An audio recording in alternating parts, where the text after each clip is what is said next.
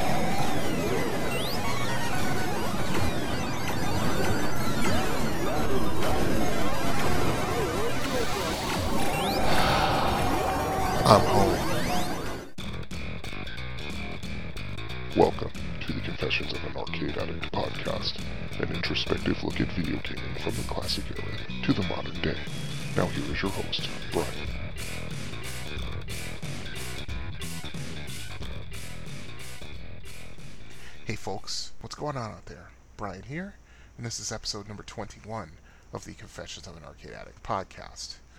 Okay, let's catch you up to speed. Um, this is a re-recording of episode 21. Uh, just to give you guys full disclosure, uh, I've recorded my last one in the middle to third week in December, just before or just after Christmas, if I'm not mistaken. Uh, right after that, I got sick, very sick. Um, it's that flu virus that had been going around, and it knocked me on my butt for about two weeks, two and a half weeks, something like that. Um, just at the tail end of it, I recorded episode 21 the first time, but the sound quality and the fact that my voice was not quite 100%, to be completely honest, it's still not, but I'll take 90% over the 70 to 75% that it was when I recorded it the first time. Let's see what else happened. Um, yeah, I did go to the arcade in Brighton on the 15th of December, and also um, two weeks ago, as of this recording, it is now what February 8th. Uh, two weeks ago, um, I went to Off World Arcade in downtown Detroit. I do have a arcade um, rundown and review coming, so stay tuned. Um, those are a little bit further in the future. I think they're somewhere in the 30s. Um, so yeah, uh, everyone just stay tuned. Those are coming. As um, I have the money and time available, I'm going to go to a couple of other places in downtown Detroit and a couple places in the Detroit area that I have found through some internet searching and with some help from my friend Edgar. Thanks, Edgar. I owe you one. Um, I will be going to these places, seeing what's going on, playing some games, and of course giving you an arcade review and rundown. Well, reverse those two. You know what it is. the rundown comes before the review, of course. Okay. Um. So yeah, I mean, I went to Off-World Arcade and I had a really good time actually, um, considering it was in between my main job and my side hustle. Um, that was on Saturday afternoon. Um, I spent about, I'd say probably about two, two and a half hours in that arcade, and I had a pretty good time. It was, it was worth the money. It was worth the trip. There's another place in downtown De- Detroit called Ready Player One. yeah, not really that much of a connection to the movie or the book, right? Um, I plan on going there. There aren't, there have been a lot of bad reviews about the place but I'm still going to go there just to see what's going on and see if all the negative attention it's been getting is justified. So, as always, stay tuned. And I do have an email. Once again, it's from Mike Stewart, but it's an email this time, not a voicemail, so I will read it. He says, Hey Brian, good show as always, and I'll try the email this time around as opposed to voicemail. I enjoyed episode 20's coverage of the Berserk arcade game. Though I never played its sequel, I was shot, run over, and wall electrified many times by this game. Yeah, weren't we all? The synth voice was what drew me, at the time of the early 80s, it stood out in that regard at Aladdin's Castle in Greenville, Mississippi. The only other synth game I recall at that time was Wizard of Wor, and it ate my tokens with frightful regularity as well. yeah, it ate my quarters and tokens too, Mike, that's for sure. And Wizard of Wor is going to be on a uh, strategy and uh, Are You Experienced segment, so stay tuned for those. Uh, to continue the email, uh, he says, Do you know of an arcade game from the late 80s, early 90s called Ataxx? Spelled A T A X X. Uh, it was a video board game where you played sort of a checkers, only the pieces were weird alien goop, and when you put a piece down, it turned any enemy pieces directly next to it in your colored pieces. Of course, the opponent's pieces did the same thing. It was at the 7 Eleven I worked at, and since I worked graveyard shifts, I got to play it a lot when things were slow. But I've never seen it anywhere else, nor met anyone who's ever seen it, nor read about it anywhere. Help me, Obi Wan Brian, you're my only hope. Mike. Oh, Mike, you didn't have to go that far. Um, I do remember seeing Ataxx. I mean, basically, it's the arcade version of Othello. Um, I remember seeing it. Um, I can't remember where. I think it was in Florida somewhere. I just remember seeing it, looking it up and down for a couple minutes, and moving on to something else that w- w- caught my interest. Um, yeah, I mean, I'm gonna have to go into emulation just to see uh, just to see uh, what the game's about and everything. Because yeah, I mean, I remember it vaguely, but I don't remember playing it or anything like that. Um, I mean, if you're talking late 80s, early 90s, as you'll hear in episode 22 when I go into the top 10s for 1989, um, you know, most of the arcades that I went to started closing down, and you know, things were just starting to really look bleak in a video gaming sense, in an arcade sense, in my hometown. You know, but yeah, I vaguely remember seeing Ataxx, but I never played it. I'm pretty certain of that. So, you know, I'm sorry to disappoint you, Mike, on that one. Okay, uh, just like Mike, you can drop an email to the show if you have any questions about a game that you've seen or played and you weren't sure about, or whatever it may be. You know, positive criticism, anything like that. You know, like I said, just don't be mean. You know, whatever you got to say, you can say it without, without being a prick. Um, the email address is arcadeaddictbrian, all one word, at gmail.com.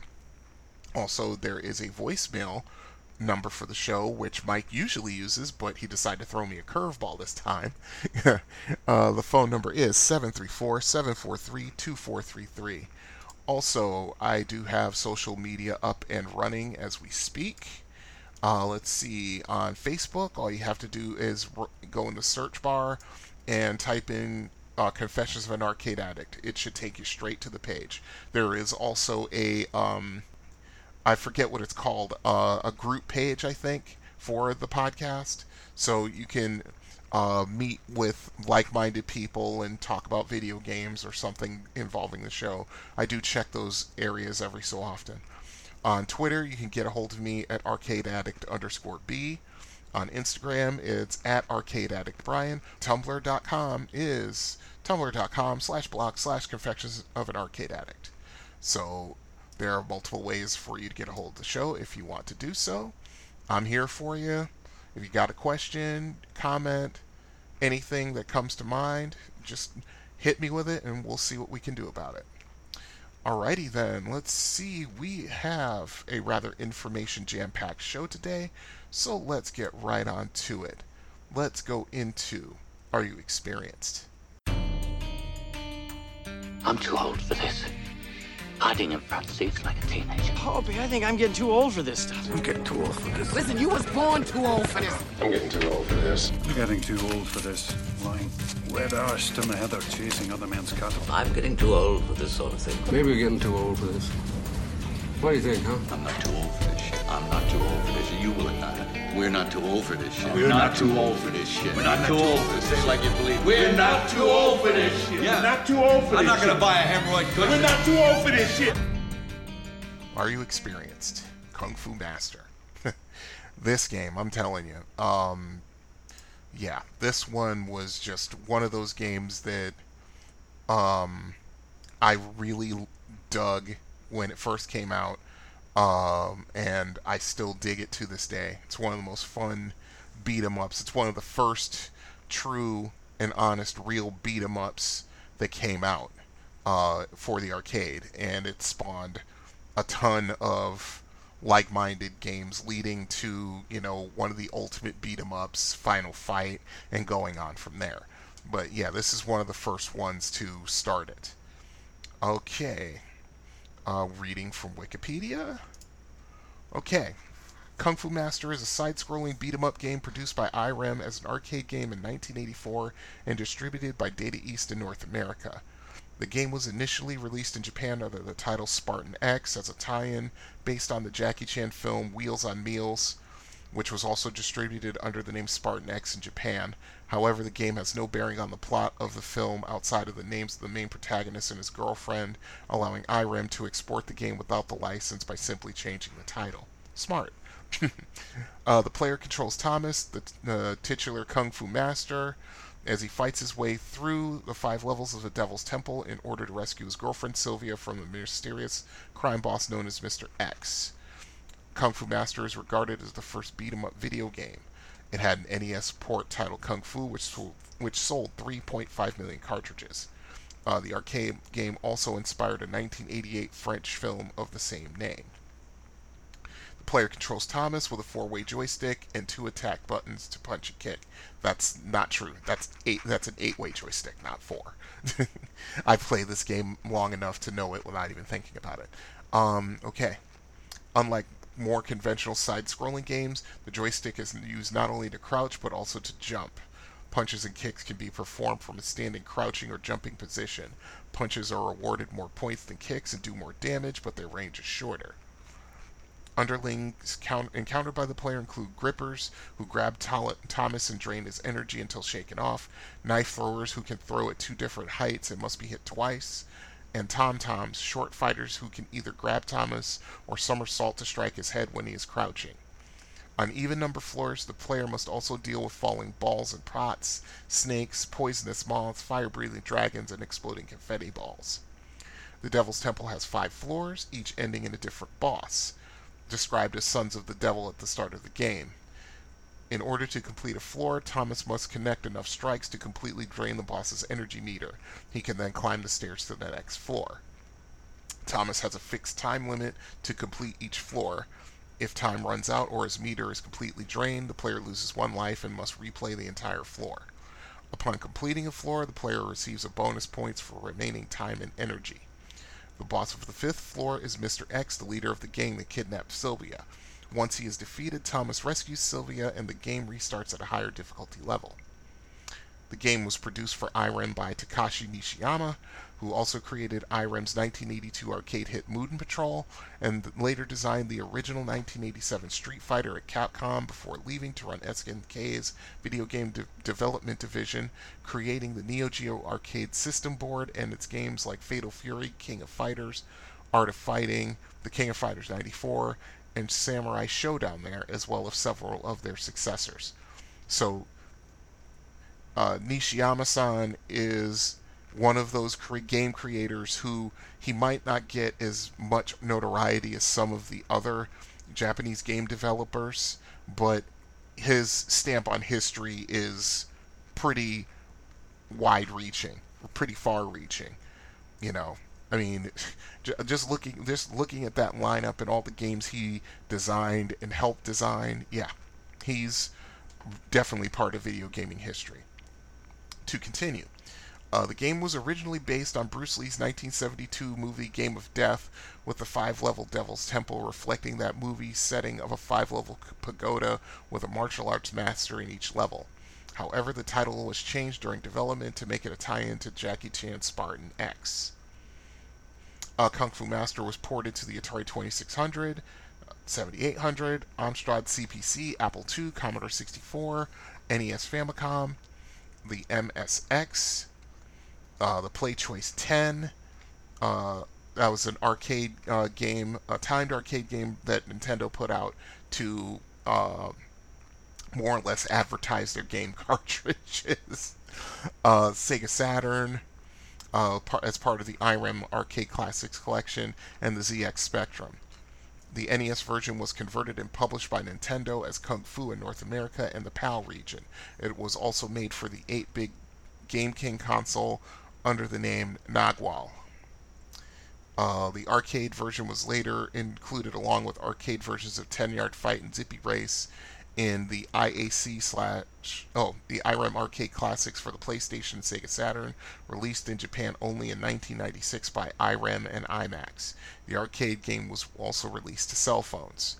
The Amstrad CPC and ZX Spectrum versions of the game were also included on the 1986 compilation. They sold a million three, along with Fighter Pilot, Ghostbusters, and Rambo. So yes, that was uh, just a wonderful, wonderful game. Um, my thoughts on it. Let's let's let's break it down. Uh, the first time I played Kung Fu Master, it was in Bolarama's game room. Uh, as I've said before, Bolarama is bowling alley in the north part of my neighborhood. I used to go there to I go there to play their games. I can count the number of times I actually bowled at Bolarama on one hand, even though that bowling alley had been in existence long before I was born, and until it closed down, I think in 1990. Um, but yeah, um, this is one of those games that, you know, um, at the time Mark was working. My friend Mark, as you as you all know, and he's also a listener. What's up, Mark? Um, we were borderline obsessed with this game when uh, Bolarama got it. Uh, we were always competing pretty fiercely for the top high score spot on the machine.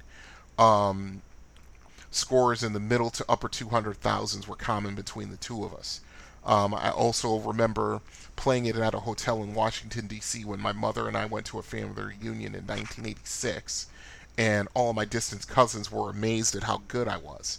Um, I still play it in emulation today, and it's just as challenging now as it was back then. Um, one of my favorite fighting games of all time. I may do a top 10 on fighting games, I may not, but we'll table that until a future episode. Anyway, so those are my experiences with the game and also information on it. So let's pivot right into time for some strategy.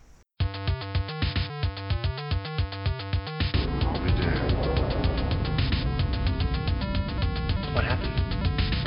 Combat tactics, Mr. Ryan. Oh, I never should have doubted you, boy. There's a plan in everything, kid. And I love it when a plan comes together. It's about time for me to employ a little tragedy.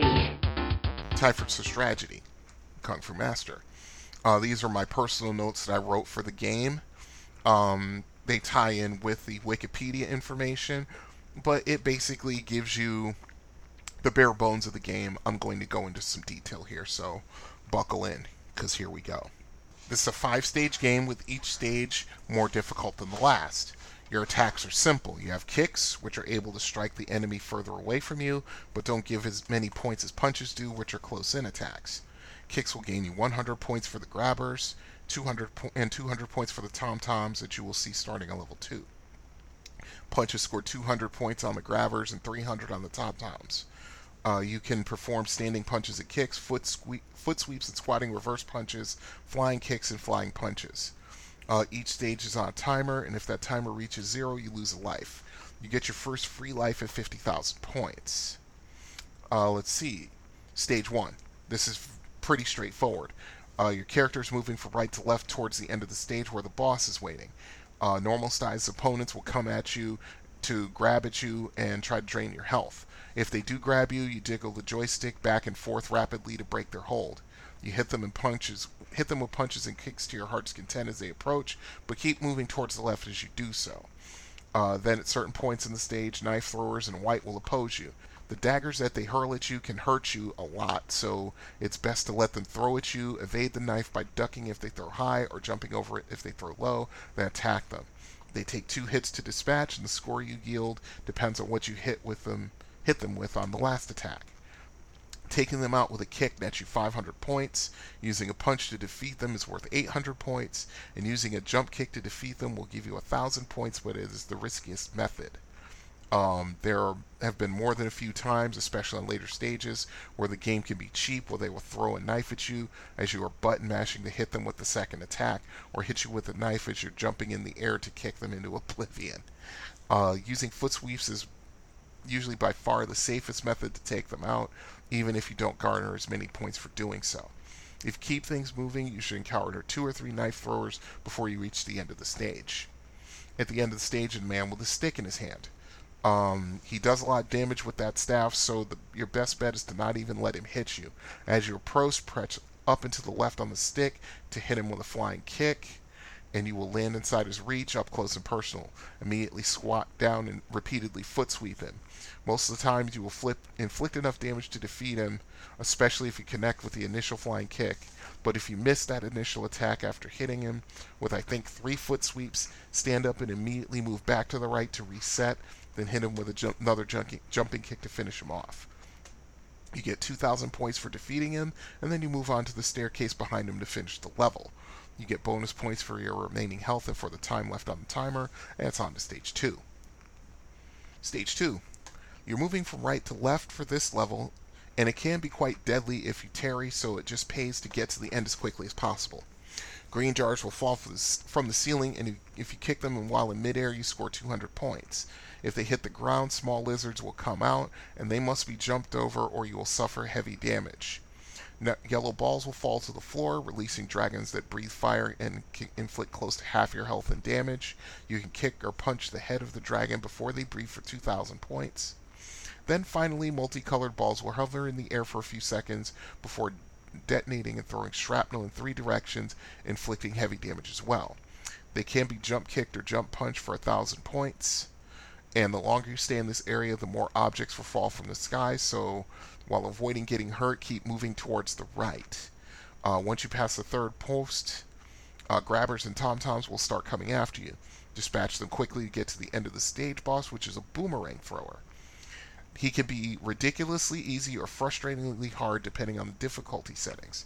Sometimes he will only throw one boomerang, sometimes he'll throw two. Avoid them coming at you, Run up to him and hit him hard and fast, and remember the boomerangs are coming back your way. Move quickly to the stairs to finish this level. Stage 3. Mostly it's like stage 1, just with tom-toms added to the mix. Uh, sometimes when you're squatting to deal with them, one might try to somersault and hit you on top of your head. When you see this, you let your character stand up, and that will defeat the attack and get you 400 points. And you deal with the knife throwers as quickly as possible. Keep moving towards the left and you'll see the strong man at the end of the level. His attacks are slow, but they do a frightening amount of damage. He can kill your character with two attacks, three at the most, so you use your speed. The easiest way to beat him is to hit him with a jumping punch on the way in, then use squatting reverse punches until he's done. Uh, you get 4,000 points for defeating him, and then it's on to the hardest level of the game, in my opinion, stage 4. This level has been my downfall more than the other four put together. Uh, you see square holes in the walls as you move from left to right. And from these holes come yellow butterflies with red wings. You can punch or kick them for 600 points apiece, but it requires precise timing as they move up and down as they fly towards you. It's best to evade them when you can and try to reach the fourth post as quickly as possible, which they will not go past. From there, it's grabbers and tom-toms and knife throwers until you reach the boss, the flame-throwing wizard.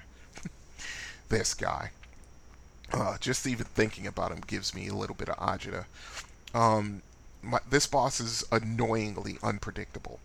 Um, as you approach him, he'll stop and hurl a fireball at you, most of the time at your head, so you need to be fast and duck it. Sometimes he will attack your midsection, so it pays to have as much life saved up as possible for this battle, because sometimes he will get cheesy and there's very little you can do about it but eat the damage. Um, his only vulnerable spot is his midsection, so you have to use squatting reverse punches to hit him. The problem is that he'll teleport a little bit away from you and throw another fireball, so the best way to defeat him is to back him up to the staircase and spam the punch button while he teleports out, then back in. Um, if you hit him twice, he teleports out, then he teleports back in. So the best thing to do is just button mash. there's no other way. There's no better way to do it. And even when you button mash, especially if you've gone through uh, the devil's te- the devil's temple once or twice, he'll actually just teleport back in and throw a fireball at you and hit you in the midsection and kill you while you're spamming the punch button. But you know that's later on in the game. Uh, let's see. Uh, other tactics he uses are hurling fireballs at the floor to generate lizards and dragons, like on stage two. The worst one is is when he clones himself. Um, when he clones himself, another image of himself appears behind you, and sometimes he's that image, or sometimes he is the image in front of you. You know, I, I've played the game so many times, I've seen it both ways, and it can be really, really frustrating to deal with. Uh, sometimes you're attacking the wrong image just long enough for him to kill you. Uh, despite of all that, if you can defeat him, you gain 5,000 points, and it's on to the fifth stage. Uh, let's see.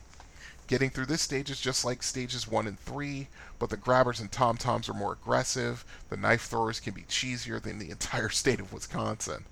Um, again, dispatch them as quickly as possible and keep moving from right to left, and you will meet the boss of this gang, Mr. X. Mark and I developed a way of beating him that takes time and requires a lot of precision. Um, basically, you want to stand in front of Mr. X and repeatedly jump kick him. He has high levels of defense, but if you vary your timing on the jump kick just a little, you'll catch him and hit him as he starts to attack you.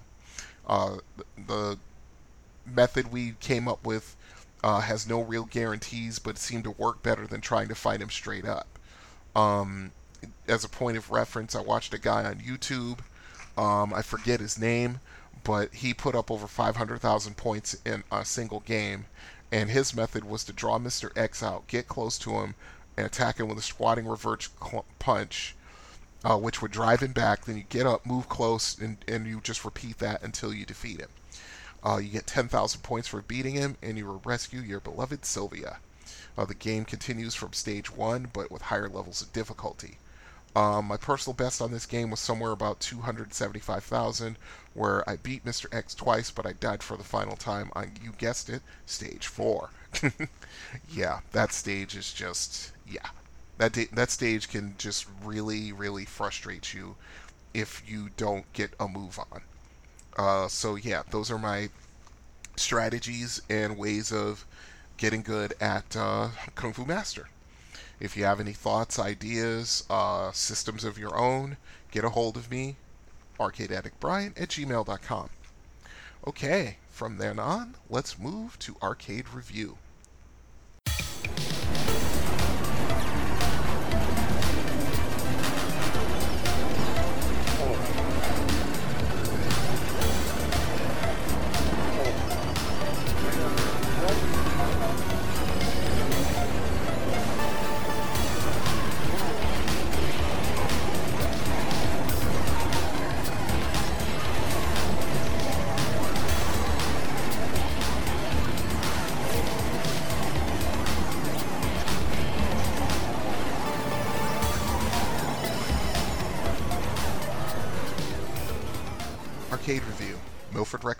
Milford Connecticut. Okay. I wrote the I wrote out these notes a long time ago, so bear with me. Um, but to give you a quick primer as to what the arcade review is about, I give a criteria of an arcade based on five sub criteria: location, selection, ambiance, functionality, value. Um, location, fairly self explanatory. Is it easy to get to? Is it out in the sticks somewhere? Are there major highways near it? You know, it, does it take you longer than take you say longer than half an hour to get to the place? Uh, when you're there, it does it have adequate parking? You know, do you have to you know figure something out when it comes to that? Um, you know, things like that. Uh, selection, pretty self-explanatory. Um, do they have a lot of games? Do they have a good cross section of games? Those two aren't exactly uh, part and parcel. um, as I'm finding out, as I'm going through, going to these like barcades and small arcades in the Detroit area, they, they won't have a lot of machines, but they'll have a great cross section of machines, you know, ranging from, you know, the early days all the way up to, you know, late, early, you know, mid to late 90s, let's say. And, you know, if a place has a really good cross section of games, you know, they get high points from me. You know, of course, if they have a really good selection and they have a lot of games there, they'll get high points for that as well. Ambiance. Um, once again, it's for an arcade, it's about the games, but it's not just about the games. You know, what really makes an arcade is also the other things surrounding it. Uh, does it have, you know, cool art or old pinball back glasses? Do they have um, music playing over the PA? And if it is, if you have a arcade that has mostly games from the classic era, the classic era, of course, being from 1978 until 1983. If you know the majority of games is in that era, you should be playing music to uh, also help you know to sort of help with immersion, you know. But you know I'll explain that another time because I've got my own feelings about it. Um, like I said, is there art? Are there pictures? Other things to draw the eye and help with the overall atmosphere. Also, uh, is the staff helpful, friendly, indifferent? You know, that kind of thing.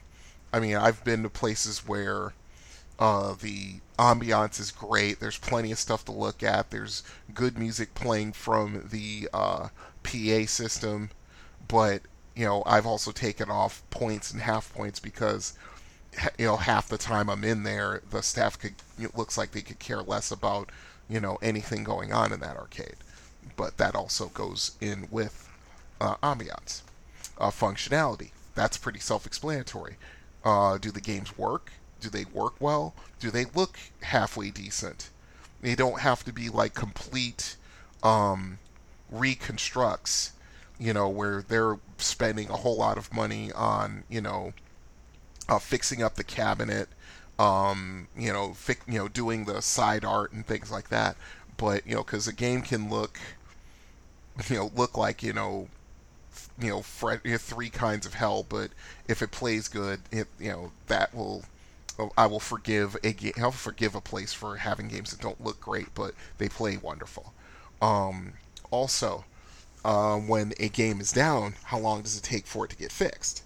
You know, and if a game is down, does it stay down for a long time before they get it fixed, and so forth and so on. Like I said, pretty straightforward. And lastly, is value. Um, you know, in the case of the arcades of my youth, um, the majority of them ran on tokens.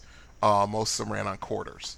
Um, I usually start off every arcade with like a value rating of five, and it goes up and down from there. Um, at least that's how I'm, that's how I should have done it when I thought of this. But either way, um, yeah, I mean, does it run on quarters? Does it run on tokens? Um, does it run on both? In the case of a, a barcade in this area, um, do they have the free play option? Um, you know, just things like that. Just how much money, how much value do you get for the money you spend in that place, and so forth and so on. And of course, you add all those up. Uh, of course, all these ratings are from 1 to 10 with half points coming into play. And after that, I add the scores together, average them out by 5, and it comes up with a final score. So, we're now going to review, you know, one of my favorite arcades of all time, Milford Rec. And I tried really hard to be objective about it. So here we go. Location 6. Um, I gave it the same rating as Connecticut Post Mall Arcade because they're within a mile of each other. Um, the Connecticut Post Mall is right off the highway when you you know get off Interstate 95. Um, you have to head uh, east from the highway, and Milford Rec was another mile up the street from uh, the Connecticut Post Mall, so I gave them the same rating. Um, Milford Rec was never easy to get to, you know, throughout my childhood and teenage years, um, because it's on a major highway. and it's with you know a, a, mile, mile and a half east of Interstate 95. I have to kind of give it a above average rating because it's on a major highway and it's located to a major interstate. So I had to do that. Um, for me, it was never easy to get to. Um, I either had to take three buses, take a train, uh, take uh, take a bus, a train, and then another bus to get out there, or more often rely upon the grace of others to get me there. Um, I can count the number of times I was able to go there by my auspices on two hands with a few fingers left over. Um, there were a few times where um, I either went to Milford Rec after uh, school in 1982 83 when I was in, going to private school in Milford, but that was rare. that was very rare. Usually I just you know, went to the train station and, you know, got home. Um, sometimes, if I felt like it, I skipped school and went straight to the mall and then went to Milford Rec, spent a few dollars there, and then I would hightail it home from there once school let out. That's what I did. Okay, selection. I give that a straight up 10. Um, as I said when I did the arcade review for this place, it was the Mecca. It was the biggest and best arcade in the area. Um, there were a couple that sort of rivaled it, but I mean, for sheer number of machines that they had and the ambiance of the place and the value of the place, n- nothing could quite touch Milford Rec. I mean, um, from the machines ringing the pool tables to the middle section that had pinball machines and more games, then the main area off of that where more machines were. Um, I'd say probably at the height of their powers, they had somewhere between 100 and 150 machines. You know, it was the place was just that big and had that many machines, and it was almost perfect blends of older games, newer games, and the occasional game that you heard about but you never saw. Um, I always had fun when I went here, especially when I had money, you know, when I wasn't broke. Okay, ambiance 8.5 um, the owners of the place always seem, seem to understand the atmosphere was just as important as the games were for an arcade. Um, they always had WPLR playing, which is a rock station in New Haven, that was playing over the PA.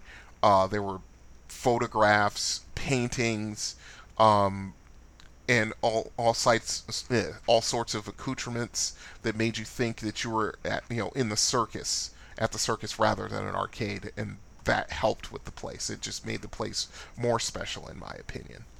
Functionality, I give that 8.0. Um, of course, with Milford Rec being the largest arcade in the state and having hundreds, if not thousands, of people coming through the place every day, you know, machines were going to break down. But to their credit, they tried to take good care of their machines, and they've succeeded for the most part. Um, machines that were out of order, they were never down very long, and usually the games that were up and running worked well. And if you uh, went to the front desk and you know report a problem with the machine, uh, they would see what they could do to address it. And more often than not, if they found the problem that you that you had with the game, they give you a token. They give you your token back, which was cool. Okay, value 8.5. I could probably go higher here, but I think 8.5 is about right.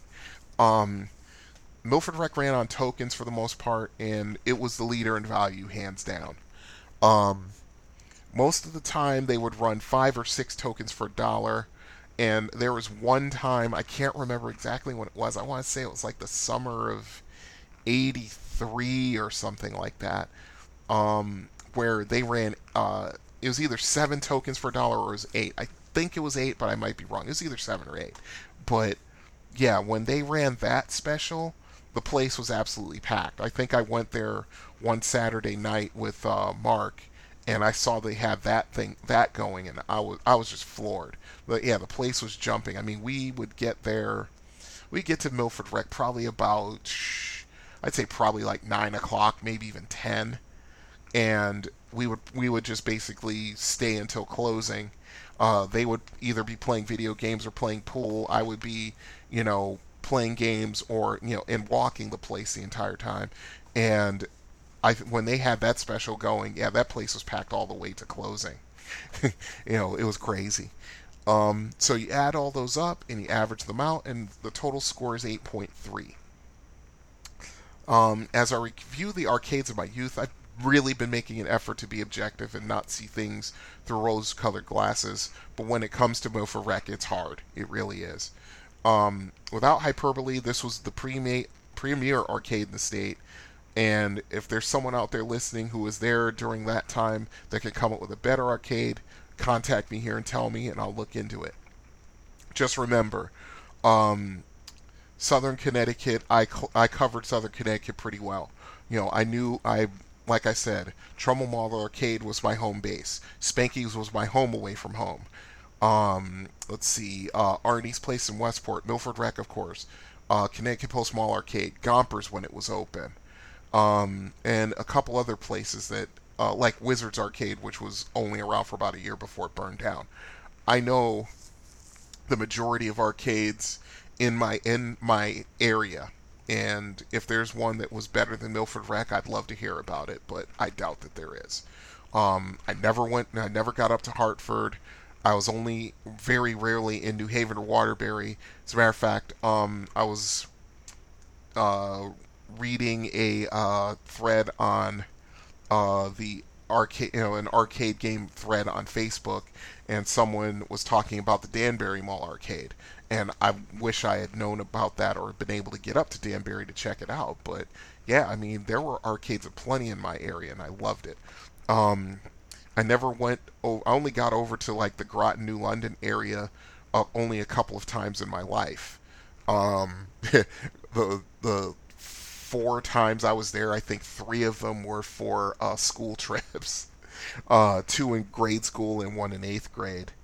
You know, so um, like I said, if there's a place that you think is better, I'll look into it, but I really doubt it'll hold a candle to Milford Rec, and that's just how I feel about it. if you feel differently, you know what to do.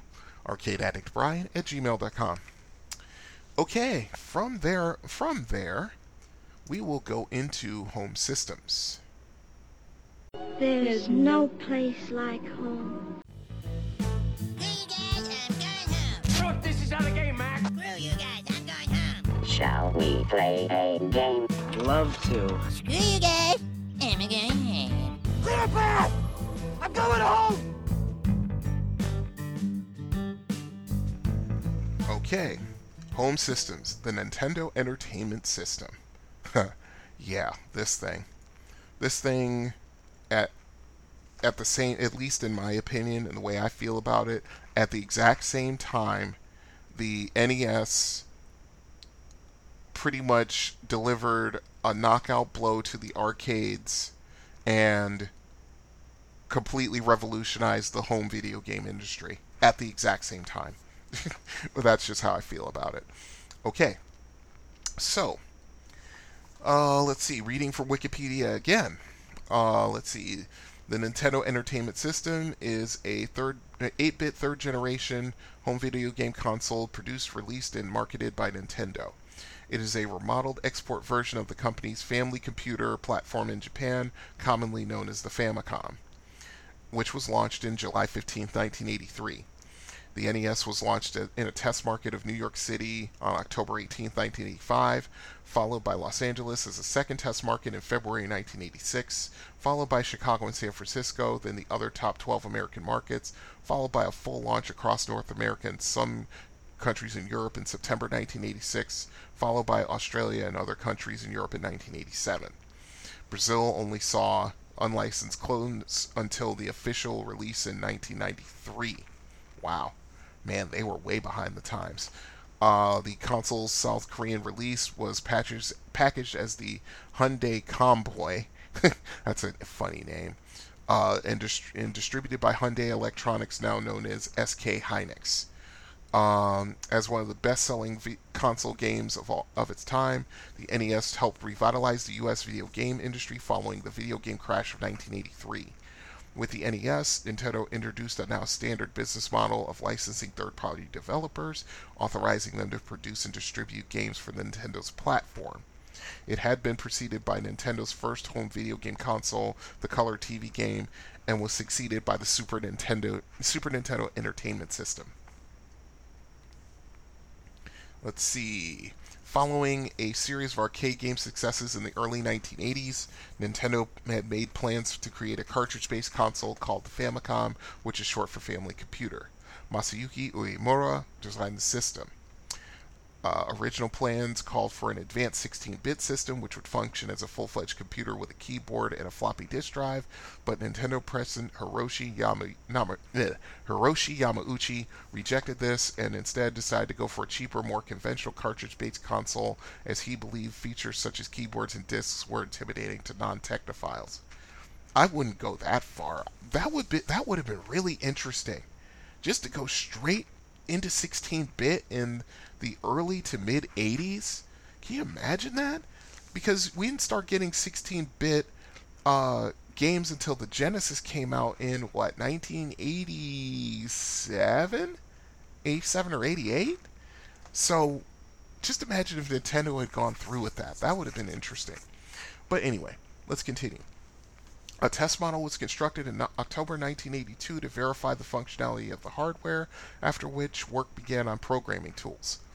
Because the 65XX CPUs had not been manufactured or sold in Japan up to that time, no cross-developed soft, excuse me, no cross-development software was available, and it had to be produced from scratch. Early Famicom games were written on a system that ran on an NES, excuse me, NEC PC8001 computer, and LEDs on a grid were used with a digitizer to design graphics, as no software design tools for this purpose existed at that time. So not only they're actually creating technologies as they're going. This is crazy.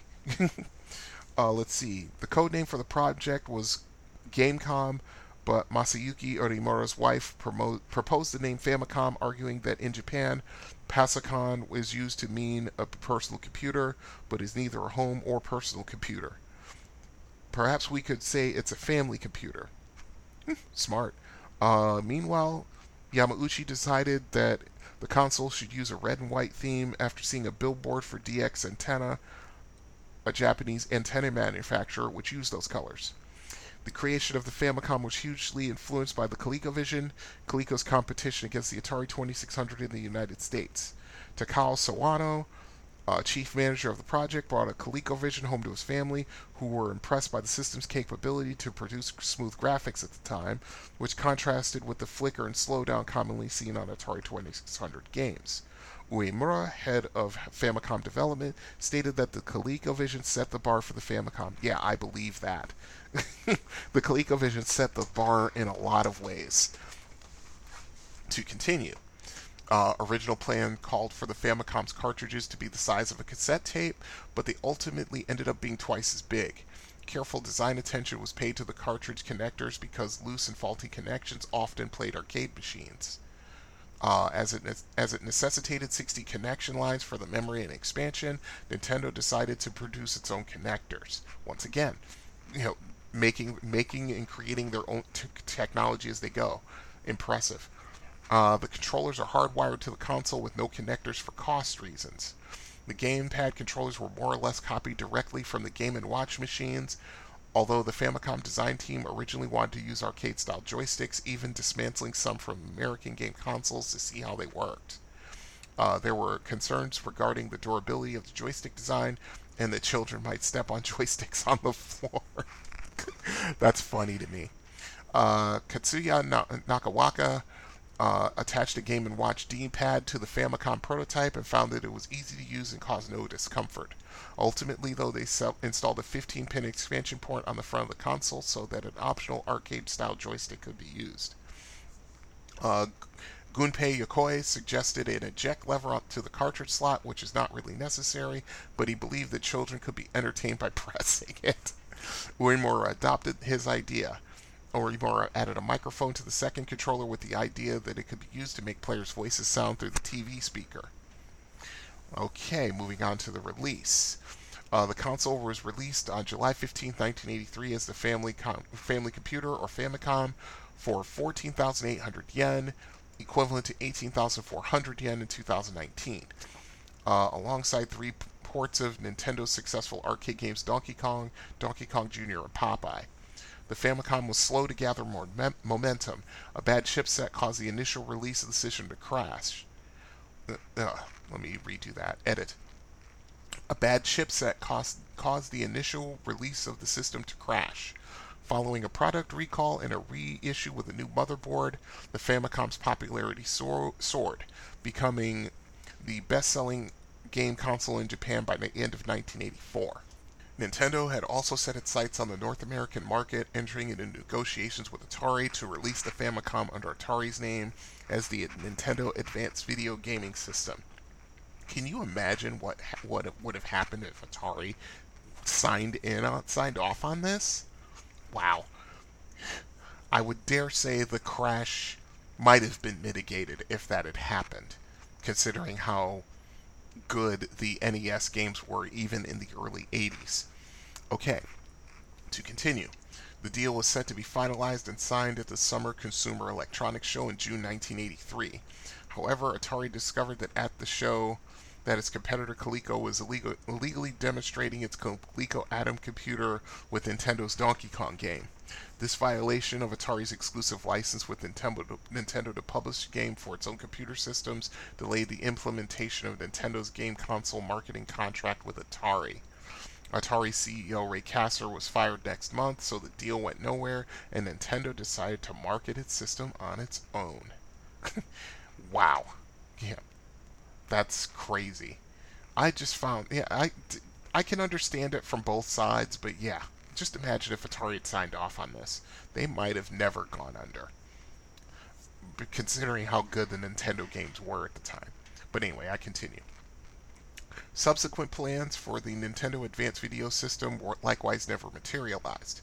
A North American repackaged Famicom console featuring a keyboard, cassette data recorder, wireless joystick controller, and a special basic cartridge.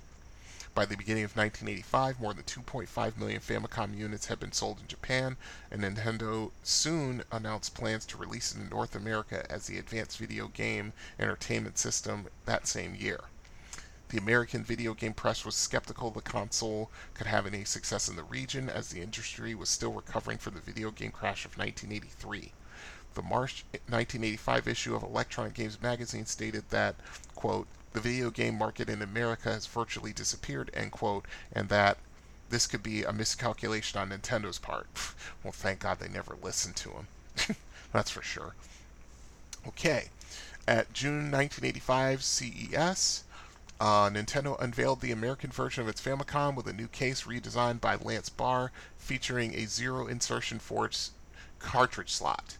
This the change from a top loader in the Famicom to a front loader was to make the new console more like a video cassette recorder, which had grown in popularity by 1985, and to differentiate the unit from past video game consoles. This would eventually be deployed as the Nintendo Entertainment System or the colloquial NES. Nintendo seeded these first systems to limited American test markets, starting in New York City on October 18, 1985 followed up with a full North American release in February 1986. Now, I'm going to pause, I'm going to stop there because yes, I remember NESs, people having them in my area in 1985. Um, be, you know, I'm from Bridgeport, Connecticut, which is only uh, a 60 minute drive from New York City. So I think my area was also part of the test market. Not only that, they were in stores in Christmas 1985. I do remember that. Okay, to continue. The nationwide release of came in September 1986. Uh, Nintendo released 17 launch games: 10 Yard Fight, Baseball, Clu Clu Land, Duck Hunt, Excitebike, Golf, Gyromite, Hogan's Alley, Ice Climber, Kung Fu, Mach Rider, Pinball, Stack Up, Super Mario Bros. Tennis, Wild Gunman, and Wrecking Crew. For expedient production, some varieties of these launch games contain Famicom chips with an adapter inside the cartridge so that they played on, on North American consoles, which is why the title screens of Gyromite and Stack, Stack Up have Famicom titles Robot Gyro and Robot Block respectively. The game, the system's launch represented not only a new product but also a reframing of the severely damaged home video game market. The 1983 video game crash had occurred in large part due to a lack of consumer and retail confidence in video games, which had been partially due to confusion and misrepresentation in video game marketing. Prior to the NES, the packaging of many video games presented bombastic artwork which exaggerated the graphics of the actual game. In terms of product identity, a single game such as Pac Man would appear in many versions on many different game consoles and computers, with large variations in graphics, sound, and general quality between the versions. In stark contrast, Nintendo's marketing strategy aimed to regain consumer and retailer confidence by delivering a singular platform whose technology was not in need of exaggeration and whose qualities were clearly defined. Which was a very smart move on their part. I mean, very smart. I mean, I remember seeing the uh, NES games when they came out, and it they had basically uh, the character the main character in a game, let's say it's like Super Mario Brothers, of course it's Mario jumping, and then you see a picture of the actual, more or less the and slightly stylized version of the uh, video, the screen that the actual game it, it came from, which was actually pretty cool. Okay. Uh, let's see. To differentiate Nintendo's new home platform from the perception of a troubled and shallow video game market still reeling from the crash, the company freshened its product nomenclature and established a strict product approval and licensing policy. Uh, the overall platform is referred to as entertainment system instead of a video game system, is centered upon a machine called a control deck instead of a console, and featured software cartridges called game packs instead of video games. Again, smart. this allowed Nintendo to gain more traction in selling the system in toy stores, which was another brilliant move because I remember that um, even in like later years, going like say 87, 88, every the mall, my local mall had two toy stores in it, KB Toy Stores, and then later on there was another one whose name escapes me. Um, both of them had they would put uh, Nintendo Entertainment System uh, game packs in the windows to get people to come in, you know, which was of course a pretty strong selling point by that time. Uh, let's see. To deter to, to deter pro- production of games which had not been licensed by Nintendo and to prevent copying, the 10 NES Lockout Chip System Act as a lock and key coupling each game pack and control deck. The packaging of the launch lineup of NES games bears pictures of close representations of actual on screen graphics. Like I said, to reduce customer confusion, symbols on the game's packaging clearly indicated the genre of the game. A seal of quality is on all licensed game and accessory packaging. The initial seal states, quote, this seal is your assurance that Nintendo has approved and guaranteed the quality of this product, end quote. This text was later changed to the official Nintendo seal of quality. Unlike with the Famicom, Nintendo of America marketed the console primarily to children, instituting a strict policy censoring profanity, sexual, religious, or, or political content. The most famous example is Lucasfilm's attempt to port the comedy horror game Maniac Mansion to the NES, which Nintendo insisted be considerably watered down. Nintendo of America continued this censorship policy until 1994 with the advent of the Entertainment Software Rating Board system, coinciding with criticism stemming from cuts made to the Super NES port of Mortal Kombat compared to the Sega Genesis version. Oh, let's see. Oh, let's see. For its complete North American release, the NES was progressively released over the ensuing years in several different bundles, beginning with the deluxe set, basic set, action set, and the power set. The deluxe set, retailing at $179.99, included the Robot Operating Buddy or Rob, a light gun called the NES Zapper, two controllers, and two game packs, Gyromite and Duck Hunt. The basic set, first released in 1987, retailed at $89.99 with no game and $99.99 bundled with the Super Mario Bros. cartridge. The action set, retailing in November 1988 for $149.99, came with the control deck, two game controllers, an NES Zapper, and a dual game pack containing both Super Mario Bros. and Duck Hunt. In 1989, the power set included the console, two game controllers, a zapper, a power pad, and a triple game pack containing Super Mario Bros., Duck Hunt, and World Class Track Meet. Their version of track and field, I'm sure. Uh, let's see. In 1990, a sports set bundle was released including the console, an NES satellite infrared wireless multi-tap adapter, four game controllers, and a dual pack game containing Super Spike V-Ball and Nintendo World Cup. Uh, two more bundle packages were later released using the original NES console. The challenge set of 1992 included the console, two controllers, Super Mario Bros. 3 game pack for a retail price of $89.99. The basic set was repack- repackaged for a uh, for also for $89.99. It included only the console and two controllers and was no longer bundled with a cartridge. Instead, it contained a book called the Official Nintendo Player's Guide, which contained detailed information for every NES game made up to that point. Finally, the console was redesigned for both the North American and Japanese markets as part of, as part of the final Nintendo release bundle package. This package includes a new style NES 101 console and one redesigned Dogbone game controller. Released in October 1993 in North America, this final bundle retails for $49.99 and remained in production until the discontinuation of the NES in 1995. On August 14th, that was when it was discontinued uh, in both U.S. and excuse me, North America and Europe. The Famicom was officially discontinued in September 2003. Uh, Nintendo offered repair services for the Famicom in Japan until 2007, when it was discontinued due to a shortage of available parts. So, yeah, I mean, there's a lot more information regarding the NES. I could go into all of it, but I'm not going to. My voice will give out somewhere halfway into it. um, but that's the meat and bones of it. Uh, they have pictures uh, with the NES, well, the 101 control deck with the Dogbone controller. It looks more like an, a Super Nintendo controller, and you know it's it, it's interesting. Um, like I said, you know this is this game. oh, excuse me. This system, I should say, was a game changer. To, you know, no pun intended, or maybe even slightly intended uh, the entire video gaming gaming landscape changed when it came out. Uh, a lot of people got this system when it first came out in my area in 1985, and then once the good games started coming out, it was a tidal wave that just would not stop until the Sega Genesis. Yeah, the Sega Genesis came out in 1989, and even then it kept right on going until a couple of years after the Super Nintendo system came out in 1991. Uh, the majority of the games were great. More the more than a few of them are all-time classics.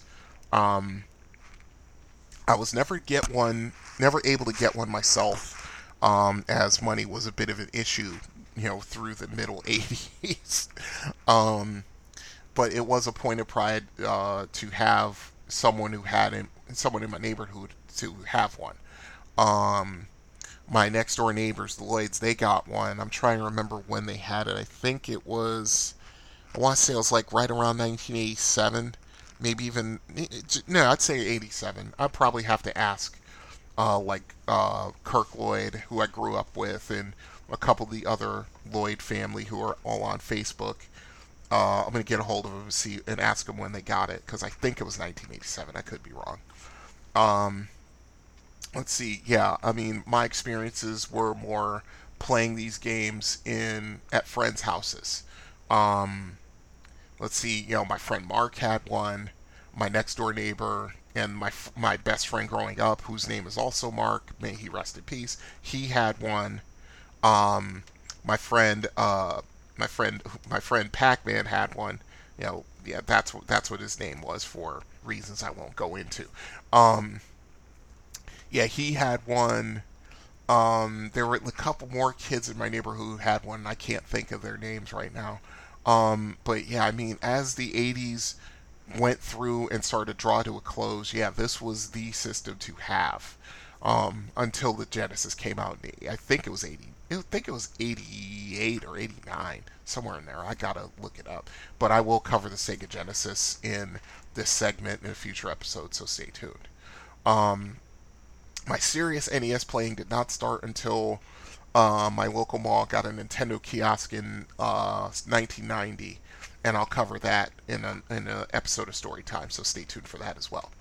So yeah, that's Home Systems, the Nintendo Entertainment System. Um, if you have, you know, stories, did you own one? If you and if you did own one, you know, what games did you get? How much did you like? How much did you love it? You know, and did you, you know, what kind, you know, like I said, what kind of experiences did you have? Of course, everyone knows about the blowing on the cartridges thing because everybody did it, including myself. so yeah, I mean, if you got something, you know, to to say about it, positive, negative, or indifferent, get a hold of me, arcadeaddictbrian at gmail.com. Okay, and that's episode 21 in a nutshell. So, until next time, when we cover episode 22, and I'll give you a little bit of a heads up right now. Uh, we are going to cover top tens. Uh, we're going to we got another Are You Experienced in Time for Some Strategy, and also we have an on the road segment. So until next time, this is Brian saying, have fun out there, good gaming, au revoir. This has been the Confessions of an Arcade Addict podcast. All music has been provided by Kevin MacLeod. You can find his music at incompetech.com. You can contact the show by email at arcadeaddictbrian at gmail.com or you can call and leave a voicemail at 734-743-2433. Until next time, you have been listening to the Confessions of an Arcade Addict podcast. See you then.